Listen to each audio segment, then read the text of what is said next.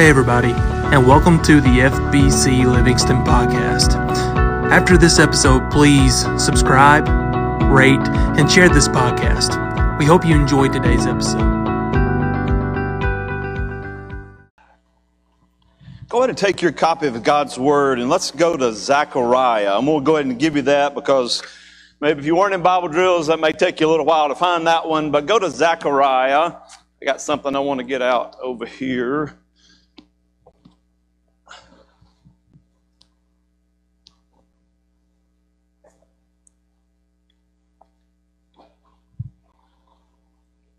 Everybody found Zechariah, minor prophet.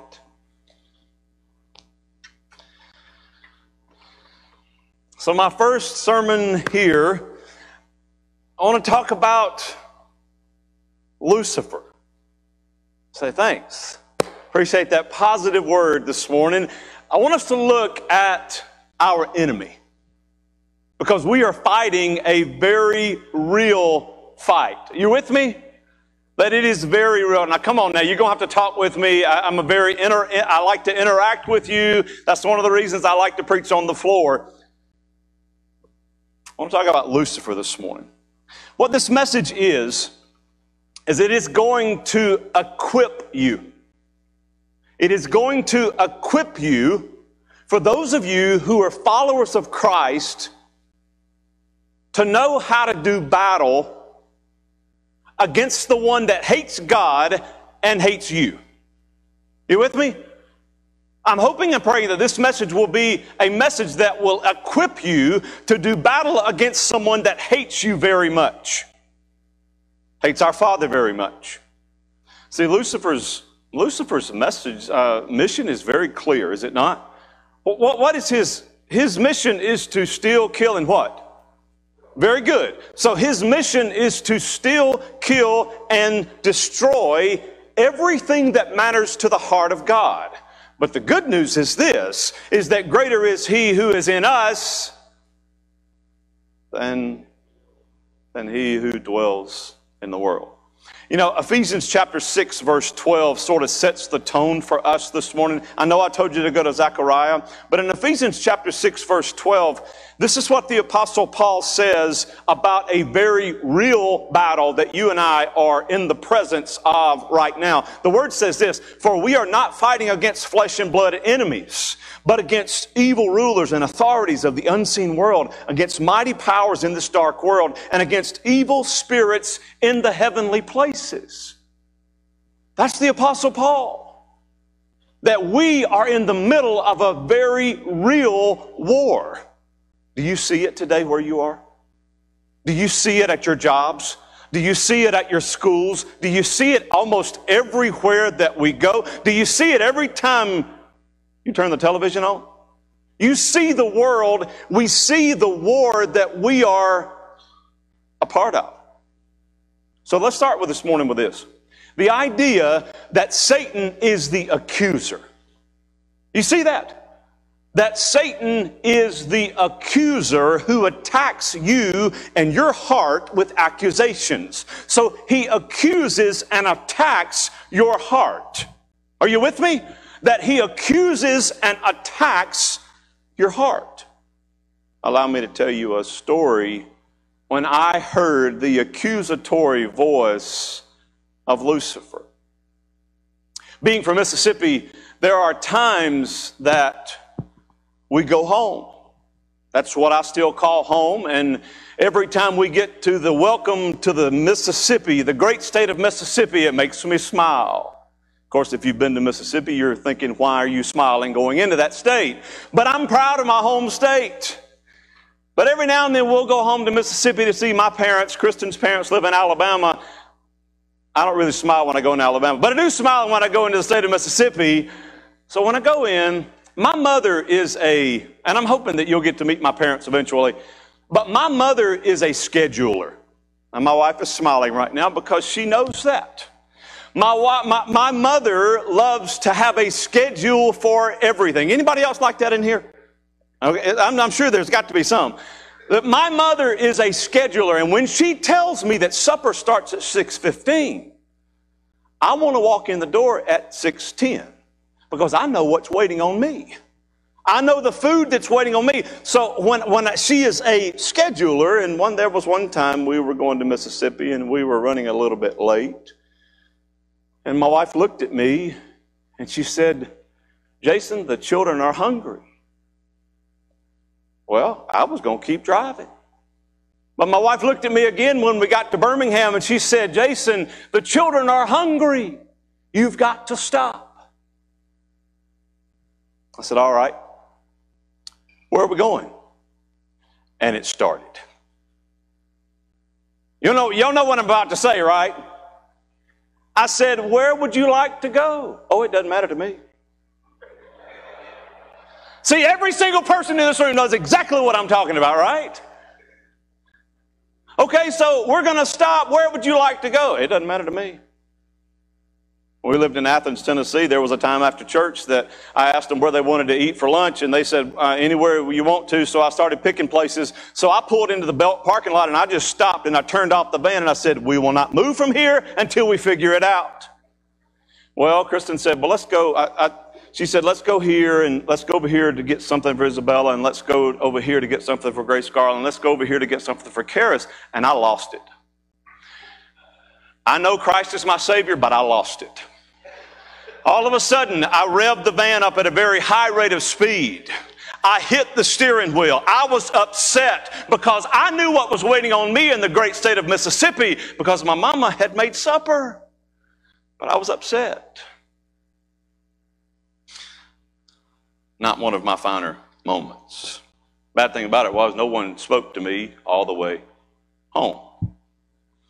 I'll have to tell you though, the next two days after my tantrum that I had in the car, because yes, I still have tantrums, I still sin, I still mess up just like every single one of us in this room.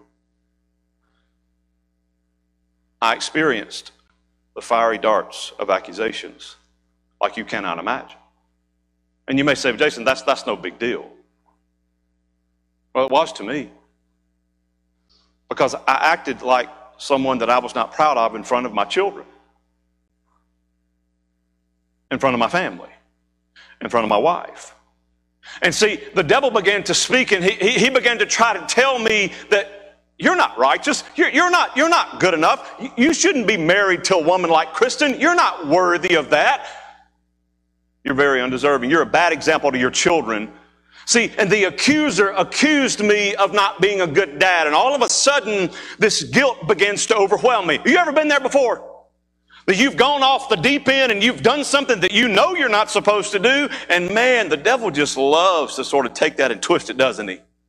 He loves to tell you that you're not worthy, that you'll never be anything in the kingdom of God. He loves to do things like that to us as his children, as God's children.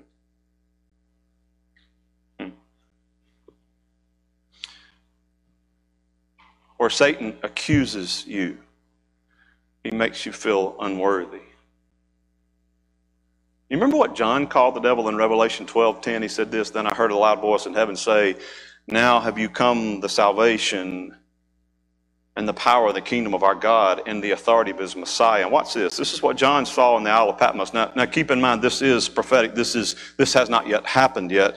But he says, For the accuser of our brothers and sisters, who accuses them before our God day and night, has been hurled down. See, he is defeated by Jesus Christ in the end. He has been hurled down. But this verse here, it says, Because we are, we are pre this.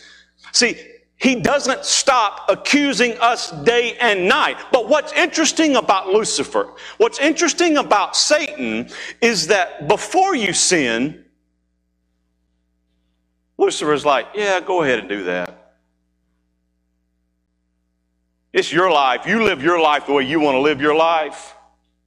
Don't let anybody tell you what you can and can't do. See, that's what Lucifer tells you before the sin happens. But after the sin happens, he completely changes his tone and he says, Look what you did. God doesn't love you. God can never use you again. You've gone too far. See, because I know I'm speaking to people, I know I don't know you personally yet. I will. But I know I don't know you personally yet, but I know that we are human beings and we have messed up and we have allowed Satan to mess with us in this way. And he says, You've gone too far. See, because if I had believed that, there's no way that I would do what I do. How do we overcome the voice of the accuser? How do we do that?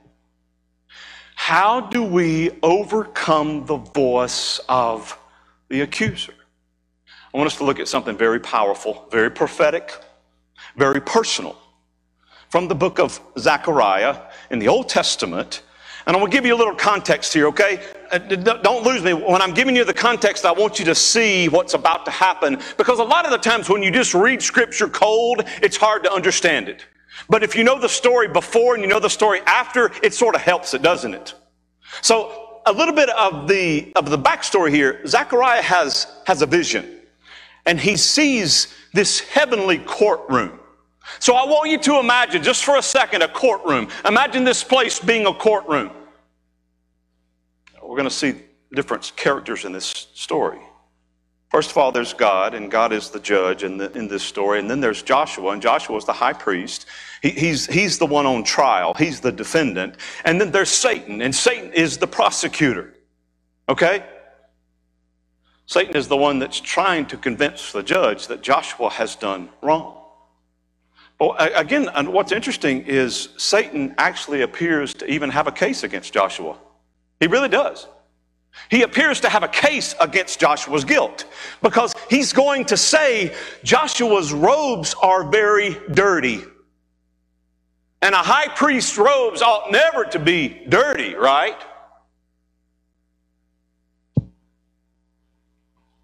Filth is always a sign of sin or a picture of sin. And so Satan appears to have a case against the high priest. Now, perhaps Joshua the high priest is guilty. He's on trial, but God is the judge, and Joshua is now being attacked by the accuser. Look at Zechariah chapter 3, verse 1. It says this Then he showed me Joshua the high priest standing before the angel of the Lord. Now, now hold on just a second. Did everybody just see that? The angel of the Lord all right, let's pause just for a second. I, I want to talk about the angel of the Lord. In this story, the angel of the Lord most likely is Christ. Are you with me? Don't lose me. Most likely in this story, the angel is Christ. You may say, but Jason, wait a minute now, this is the Old Testament. Well, you're right, it is the Old Testament, but you realize that Christ is in the Old Testament too, right? Because I love the Old Testament. You can't have the Old Testament without the, I mean, you can't have the new without the old, right? So, so Jesus is all through the Old Testament. Let me teach you a word. It's, it's Christophany. Christophany, it, it means that it, there's an appearance of Christ in the Bible in a non-physical form. There's many Christophanies all through the Old Testament of where Christ was present in the Old Testament. You know, Jesus is actually first seen in the Old Testament as the person who appeared as the angel of the Lord in his sudden confrontation with Sarah's maidservant Hagar. So that was Christ appearing in the Bible in a non physical form. Look at verse, uh, verse 1 again. It says, Then he showed me Joshua, the high priest, standing before the angel of the Lord, and Satan standing at his right side to accuse him. Then the Lord said to Satan, The Lord rebuke you, Satan. The Lord who has chosen Jerusalem rebuke you. Is not this man a burning stick snatched from the fire? Now, uh, in other words, Listen, listen. In other words, he may be guilty.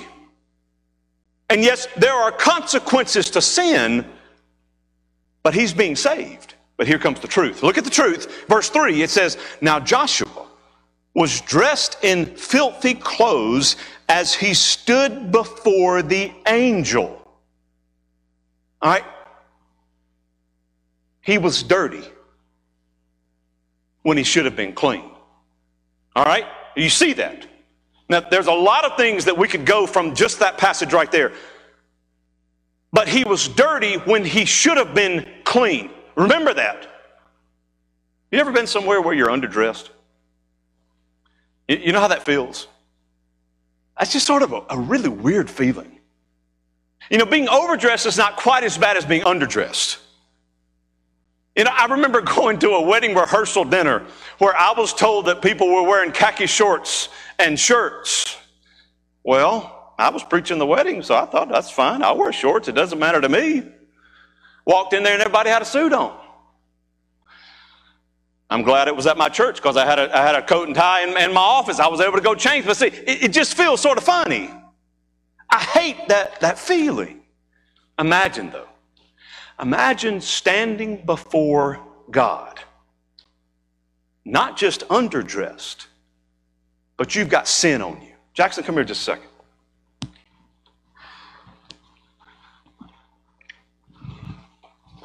To put this on, I want to give you a visual this morning.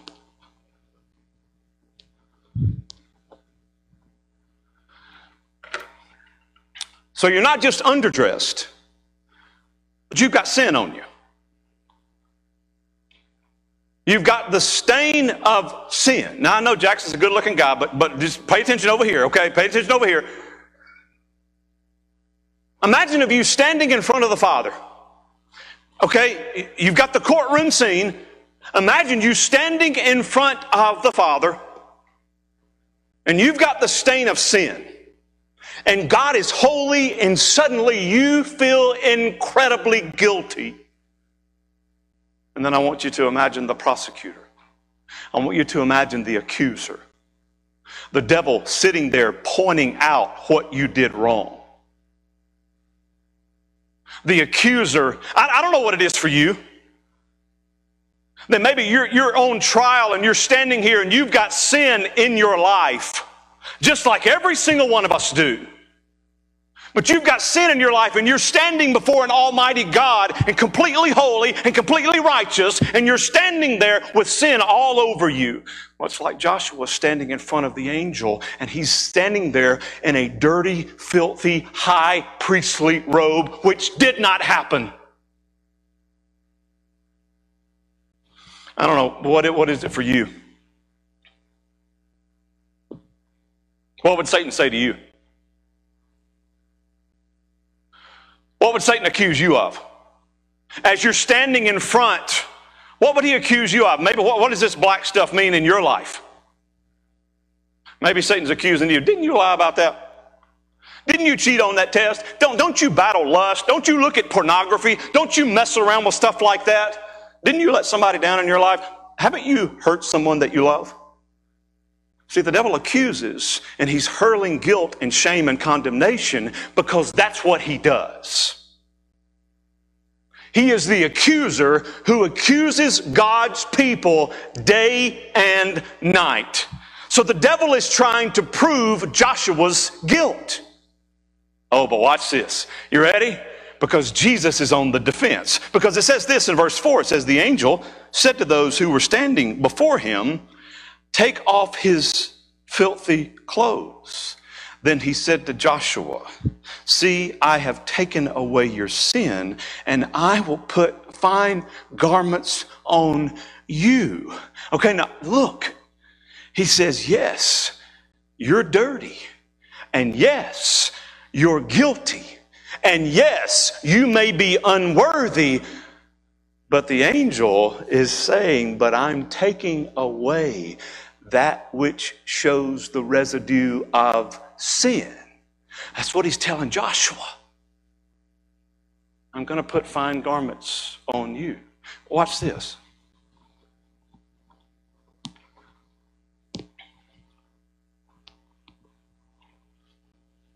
Sorry, I just wanted to rock a circle. I put it down here. Watch this. Take that nasty thing off. See, this is what Christ does for you and I. Watch this. Even though we know that there's sin and we're unworthy of His love and His grace and His mercy, every single one of us in this room, including me, maybe I'm the chief sinner in this room. See, but what happens is, and just like He does for Joshua in the Old Testament, he takes the sin and he takes the nasty, filthy robe of a high priest that should never be that way. He takes it and he throws it away and he puts this on us. And then all of a sudden, it's gone. See, it's gone when we trust His name. All of a sudden, this filthiness is gone. And yes, as Christians, we're still going to mess up and we're still going to sin. But do you see what He's doing for Joshua? He does the same thing for you and for me. This is no longer who Jackson is. Oh, there's still sin in his life, I'm sure. I love him. He's my brother in Christ. I'm, I'm sure that there are things that he still does wrong because we all do that. But because of the redemption of Jesus, and because of his promises, all of a sudden this is taken and it's thrown away. Now, I want you to notice one thing, and this just sort of popped into my head. He didn't leave it on him. No longer is it the Day of Atonement. You know what the Day of Atonement is, right? It's the covering of sin. But that was before the cross changed everything. You see that? See, it's not even, it's not even covering it. His purity doesn't even cover it. It's taken away. Okay, thank you, Jackson. So the angel looked at Joshua and he said, Let's put some clean clothes on this guy. Take off those filthy robes. Put the robes of righteousness on him. Because, see, I have forgiven you. Could it have been that the high priest was guilty? The angel of the Lord, Christ in the Old Testament, says, Take their dirty robes off, put on the fine garment. I've taken it away. Look at verse 5. And then I said, Put a clean turban on his head. You say, why, why would he put a turban on his head? Because that was the priestly, that was what they were supposed to put on. That was the uniform. So they put a clean turban on his head and clothed him while the angel of the Lord stood by. The angel of the Lord gave this charge to Joshua. Watch this. He says, This is what the Lord Almighty says If you will walk in obedience to me and keep my requirements, then you will govern my house and have charge of my courts and I will give you a place among these standing here. Listen, I don't, I don't know who in this, this room needs to hear this. I don't know if you're watching on Facebook Live. I, I don't know, I don't know who in this room needs to hear this, but there's some of you that have been living under the accusations of the enemy. See, I know that because there's more than two people here that there are some of you in this room, you need to hear this sermon this morning because you have been living under the accusations of the devil. The enemy is saying to you, see, you know what? Anytime and almost every time I preach about the devil, about Satan, something happens to try to mess up the train of thought. Every single time. I don't know why. I have my suspicions, but maybe you had doubt.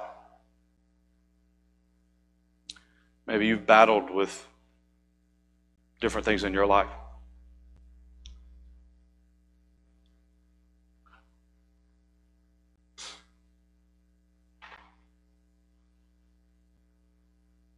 Maybe even right now you have doubts. And maybe right now that Satan is trying to make you believe that you're not good enough. Truth be known, if I was here because I was good enough, I'd be a liar. There's nothing inside of me that makes me good enough or righteous enough to be your pastor but God. Am I going to mess up? Absolutely. Are you going to mess up? Absolutely. We love each other through that. See, because Satan tries to make us doubt. But God says, no. God says, I have forgiven your sin. And what he tells Joshua, he says, get back to the temple and start working, man. See, I think that's what he's teaching us. Get back to the church and start working. And, and when I mean church, I don't necessarily mean this building, by the way, because you are the church. The church lives inside of you. You know, because anytime I see a church building, when it says on there it's closed, I think that's crazy. That's absolutely crazy because if you say the church is closed, that means you're closed. The word says to Joshua, Go back to the temple and start working. Keep loving in my name. Keep lifting up my name. Go back to the temple and keep serving the Lord. See, so many of us in this room, we have got to get back to pointing people to Jesus. We have to. There is no other way around it. That we have to get back to the point of pointing people back to Jesus and lifting up his name and serving in a way that pleases Jesus. Okay, can I, can I get in your business just a second? I'm going to anyway. Uh, that really wasn't a question, it was more of a statement. Um, I know church. I'm 45 years old. I was in church before I was born. I know church have, has issues. I know every single church in this world has issues. Why? Because human beings are a part of it. I know that. So one thing that I have learned from this passage that I want to teach you this morning is that he tells Joshua, take off the dirty clothes, put some clean ones on, and go back to work and do what I have called you to do. Could it be that maybe, I, this is what I call it, could it be that maybe the parking lot talk needs to stop? Now, keep in mind, I'm brand new here. I don't know if that happens or not. You know what parking lot talk is, right? That, that's when you don't like the preacher and you go out in the parking lot and you talk about how bad he is, okay? You know what I'm talking about with that, right? It's okay to smile. It's all right. I know what happens here. It's got to. Maybe some of that needs to stop. Maybe some of the phone calls need to stop. Maybe some of the ugly text messages need to stop. Maybe some of the ridiculous things that we put on social media needs to stop. You say, Oh, you're up in my business now, man. Don't mess with my business. What I'm trying to say is, is that I love you as your pastor, even before I even know who you are, because we are God's children. But I also know sometimes when we fall to the accusations of the accuser, there's no telling what we'll do. Here's why I say that. We, as a church, have to be on one team. You with me? We, as a church, have to be on one team. And let me say this the churches in this area that proclaim Jesus, we're on their team too. It's not just First Baptist against the world. It's Memorial Baptist, it's Allen's Baptist, or however you say that name. I don't even know how to say it in the I'll figure it out. Did I say it right? Oh, well, look at that. Okay. Listen to me. If we do not, if we do not fight on one team, make no mistake about it, we will be destroyed. I don't mean the church because the church is never going to be destroyed. Amen? The church will never be destroyed. The church will only be lifted up. Praise Jesus. The church is never going to be destroyed, but if we don't play on one team, is that Jason's team? Absolutely not. It's our Father's team. And when our Father's calling the shots, and when we're proclaiming the word, you know, a lot of those other things just sort of fall by the wayside. Well, there may be some things we have to do to make it happen that way. Do you see where I'm getting at? Through this passage, Jesus is saying, Joshua, go back and do what you're supposed to do. Could it be that he's teaching us that same thing? Go back and do what you're supposed to do. Go back to uplifting the name of Jesus. I'm not saying that you weren't before, I'm not saying that at all. But we are one team. For though we live in the world, we do not wage war as the world does. The weapons we fight with are not the weapons of the world. On the contrary, they have divine power to demolish strongholds. We demolish arguments and every pretension that sets itself up against the knowledge of God. And watch this. This, this part of this verse is so important out of Second Corinthians chapter 10.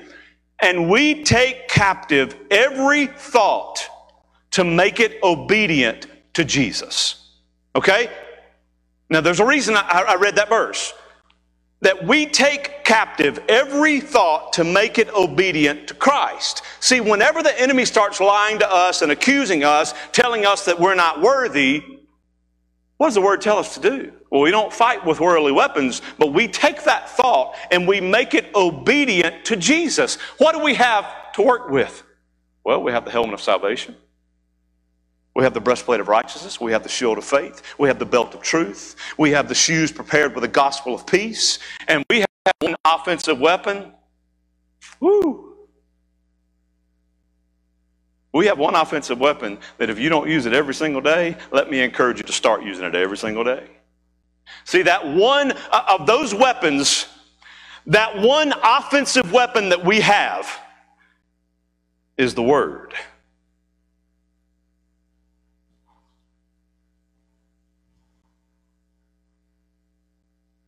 So we take the accusations of the enemy, we capture them, we make them obedient to Christ. See, because whenever we hear that you're a failure and you're no good, no, I am the righteousness of God in Christ Jesus. Christ is the one that makes us that way. See, because 2 Corinthians 5.17 says that once I've given my life to Christ, what, what, what does that say? It says that the old has gone and what? The new has come. And once we trust Jesus, we are different. Paul even calls us peculiar. We are different because of Jesus, not because of anything else. We are different because of Christ.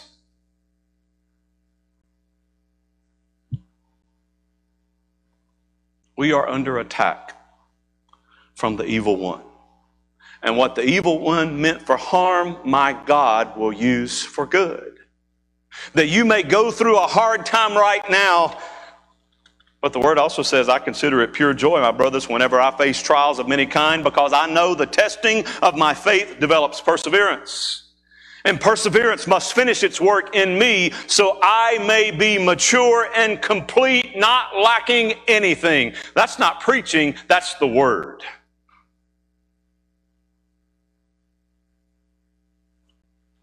Last thing. For I am convinced that neither life nor death, nor demons, nor principalities, nor any power, rather height, neither height nor depth, nor anything else in all creation will be able to separate me from the love of God, which is in Christ Jesus, my Lord. That's rather all encompassing, don't you think? because my God is with me and he is for me. And greater is he that is in me than he that is in the world, because no weapon against me will prosper. I will silence every voice raised up to accuse me. I use a lot of scripture in sermons because I think I'm supposed to. Because you're never wrong when you're quoting his word. Are you living under the accusatory voice of Satan? You personally. Don't look around. Don't look to your left or to your right. I'm talking to you personally, individually. Are you living under the accusatory voice of, voice of Satan? Are you a child of God that's living under the accusatory voice of Satan? Are there things in your life that you've fallen victim to because Satan has convinced you of that, that you'll never be any better than what you are. Listen to me, folks. If you know Christ as your Savior, you do not have to live under His voice. You with me? You do not have to live under that voice. We make every thought obedient to Jesus. Thank you for listening to today's episode.